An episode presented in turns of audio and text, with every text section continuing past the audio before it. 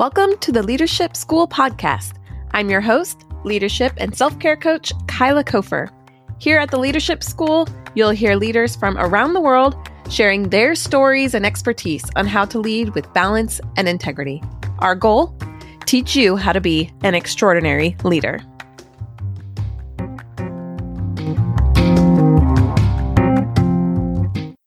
Hello, hello, hello. Welcome back.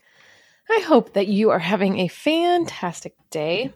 I am glad to be back here in the podcast studio talking to you all. You know, it's kind of a rainy day today, and rainy days in the past have always been really, really challenging for me. I have seasonal affective disorder, which means that my mind, if it's cloudy outside, my mind is cloudy. So, or like dreary, my mind kind of can go with the weather. It's crazy, but you know, sad day, sad mind, sad body, whatever. And it used to be really, really, really hard for me. Whenever it was raining, I would feel like I couldn't be happy. So until somebody took the time to reframe it for me. And what they said was, you know, that used to happen to them. And gosh, stories are powerful, right? Personal experiences. Their personal experience was so helpful for me. He said that this used to be the same thing for him until he started realizing that rain is what makes the flowers grow and the grass green, and it kind of makes the world go around. And because of rain, we have all this beauty, and because of rain, we can drink water and all of these wonderful, wonderful things. And it made me pause, and I went, oh yeah, well, that's true. And so now I see rainy days, and that was years ago. And it's so funny. I haven't even thought about that until I really started talking. But once I started reframing that in my mind, it became just habit for me, so that now, without even realizing why, I see rainy days as just like, okay, that just is what it is. It's just a rainy day. It's no big deal. And if I notice myself feeling a little bit sluggish, I might turn on a sun lamp or like do something good for myself. It's so interesting how we can reframe our mind and teach ourselves new responses to things. So I did that with rainy days, and I'm kind of enjoying today's rainy day. I actually even went for a little walk earlier, and it started to kind of rain a little more heavily, and it was no big deal. I just walked a little faster. It's hard because I have glasses, and so anytime it rains, my glasses get wet, and yeah, it's hard to see, but whatever. It just is what it is. And I used to go running when I was a runner and training for races. We would go running in the rain, and it was funny because I remember the first time really, we were like, oh, it's raining. Is running group going to be canceled? And they were like, no, of course not. We just run in the rain. And I thought, what do you mean you run in the rain? Why would you run in the rain? Well, if it's raining on race day, what a good practice opportunity. And I thought, oh, wow, well, that's true. And I actually grew to like running in the rain because it keeps you cooler and it's quite nice. As long as it's not lightning and thundering, and just little drizzle is kind of a nice thing to do. So it's amazing how we can reframe our mind to think different things. So that's a little bit of what I'm going to talk about today, is this reframing of our mind. But I'm just curious, and I would love to hear from you all. What are some times when you've reframed something? The holidays are coming up, and the end of the year is coming up as we're approaching this, and the end of the year can bring a lot of stress with it. So it's really beneficial sometimes to see those moments and to plan ahead and prepare for those moments as something that is life-giving instead of life-sucking. And so we could think, okay, yeah, I've got all this stuff and I've got all these plans and activities, but really, I'm doing these things out of joy, or what a great time in life, or how cool that we can end the year on this note and reflect back on all the things that we've accomplished this year and start again and get a chance to do another new year and all these new goals that we might have. And it's just a fun little moment. So anyways, I don't know if that's quite on the topic of what we wanted to talk about today, but I like stories. Stories, I think, are really powerful. So as you know, you've already heard me talk plenty about stories and the power of stories. So anyway, so what are we going to talk about today? We are going to talk about a little boundaries conversation.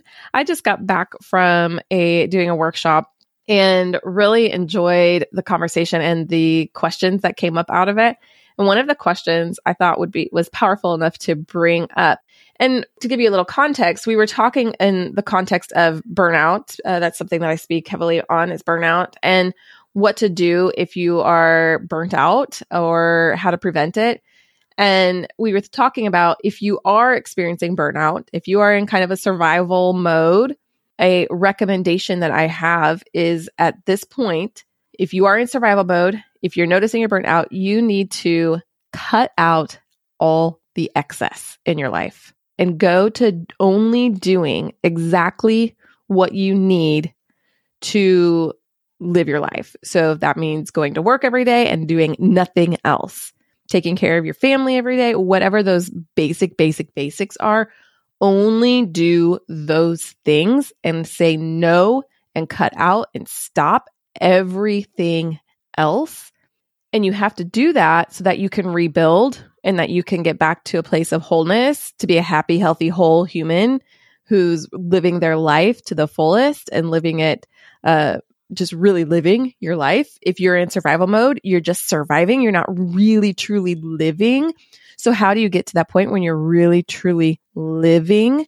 You've got to cut out all of the things that are sucking all those things away from your life, even if they're good things.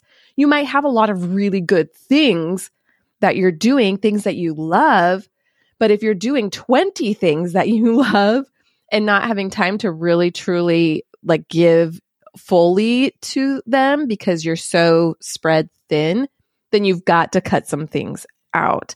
So the question is, if you need to cut some things out in your life, then what are some ways to communicate that to the people in our life so that they don't take it personally? So I think this question alludes to a lot of things. So let's break it down. First part here is we're talking about communication, which is, you know, some of the basics of leadership. We have to communicate well so that people can understand exactly what we're saying the way that we meant to say it. And when we're communicating to people around us, we have to really remember that however we communicate to somebody, the way that they respond is always 100% their responsibility. If we are trying to take responsibility for the way that somebody responds to something that we say, then we're taking responsibility for their emotions, their thoughts, their management of their responses, which we can't do that. We can only be responsible for the way that we respond, the way that we show up and manage our own emotions. Now, does this mean that we can't respect somebody enough to really care about what they think? No. That's a whole part of being in relationship with people, is respecting what other people think and the way that they respond. But we still have to acknowledge that we can't manage somebody else's response to something. I really love this quote from Eric Ream. He's a speaker coach of mine, and he says that you can't say the right thing to the wrong person or the wrong thing to the right person. This meaning that no matter how you phrase it, no matter how you try to sugarcoat it, whatever tactics you use, your hardest to say the right things, if you're saying something to the wrong person, they're going to reject it no matter how you approach it, every single time. But if you're in relationship with the right people, no matter what you say, there's going to be a way to work it out. You say the wrong thing, they still hear it the right way. You say the wrong thing and they ask questions and you get further. It's actually a chance to really open up and deepen a relationship. So if you are saying something to somebody and they're continually not hearing what you're saying and not responding well, it might be a really good chance to just step back and evaluate the relationship. Is this a person that you can continue to be in relationship with? Now, understand that that can be really hard in a work environment. You have bosses that you need to work with continually, employees that you need to stick with, staff, colleagues. These are people you need to continue to be in relationship with. Well, this might be a really good chance to deepen that relationship. If they're responding poorly to what you're saying and to your boundary of cutting things out, this is now actually not just a communication issue. This is now a conflict.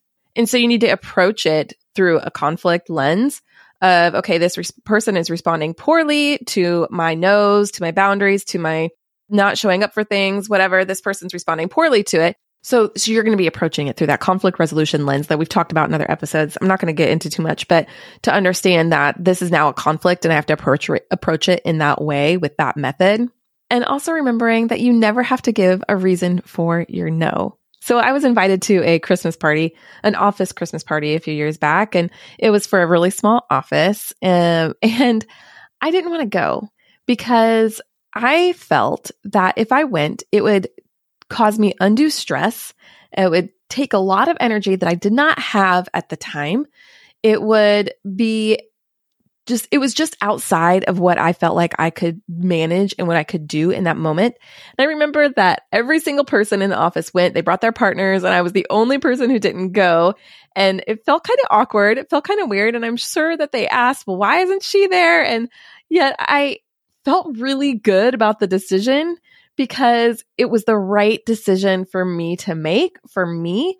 And then it was like over and it was not a big deal. And it ended up not being a big issue at all. I might have had some FOMO. I might have missed out on like an office activity or a gift or something, but I just knew I didn't have the capacity to participate at that time. And so I didn't, and it was fine. And so going back to, we just don't have to have a reason for that. I don't have to explain the reason I don't want to go to the holiday party is because it causes me a lot of stress.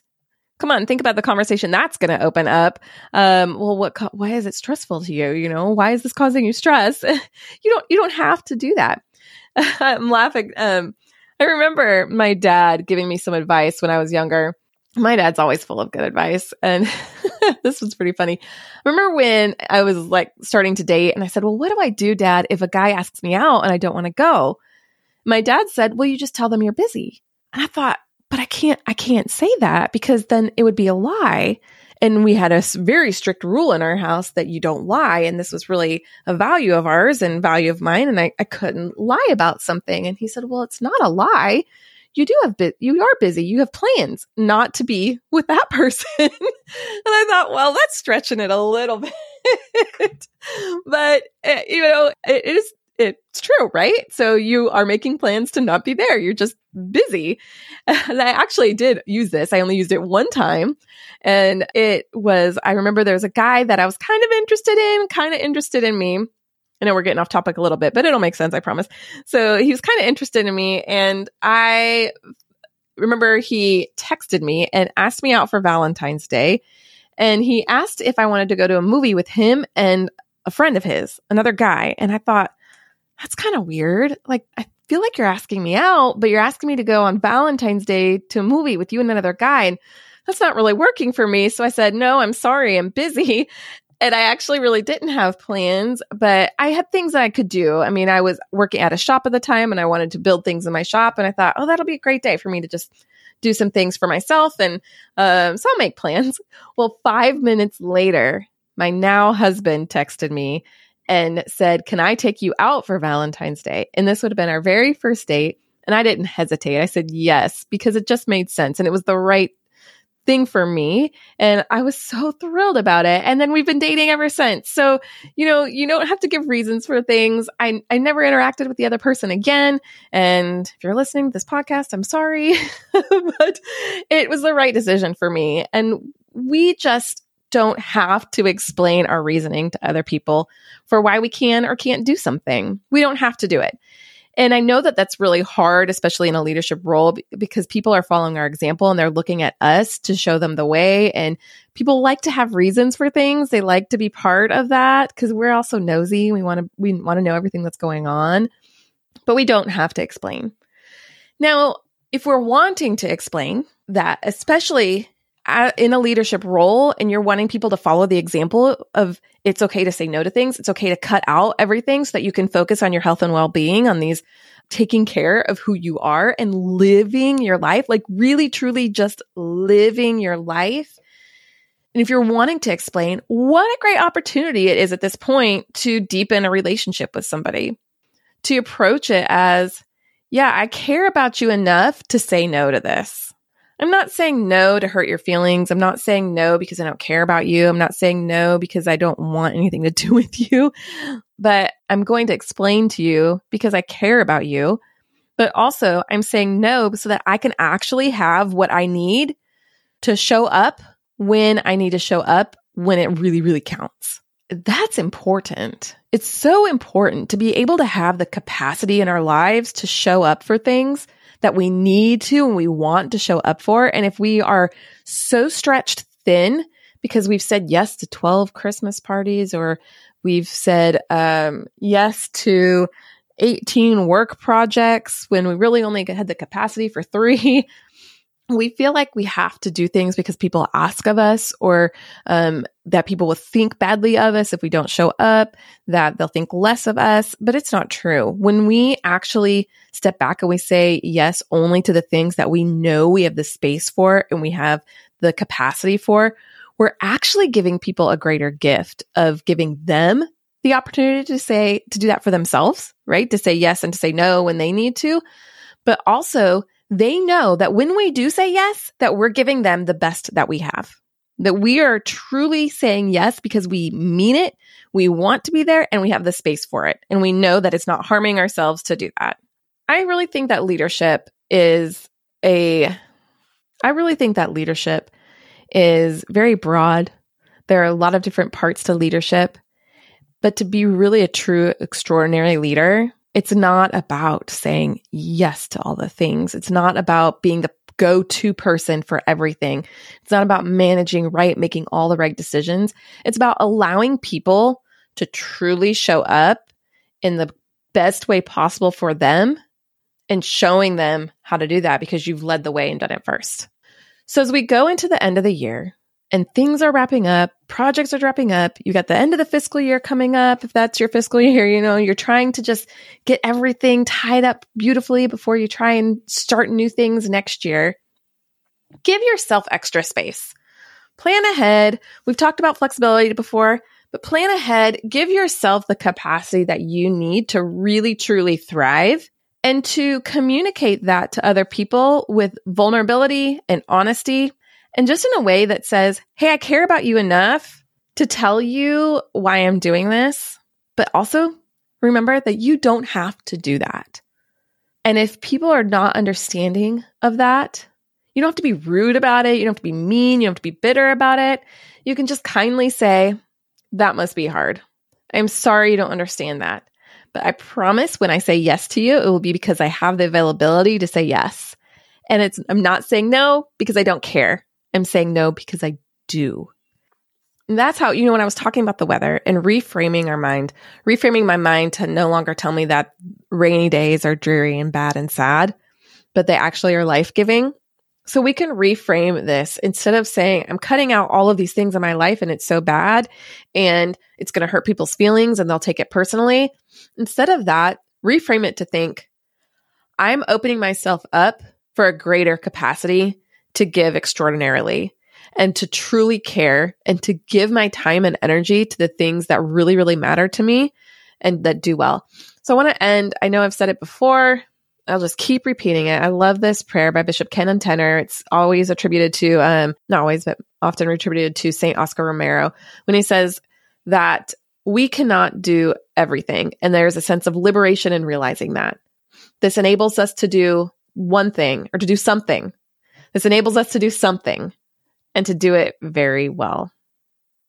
Do your somethings, do them very well, and give to your fullest of what you're able. And don't feel obligated. Don't feel required. Don't feel like you're not a good person. Don't feel like people are going to look down on you because you didn't give to everything.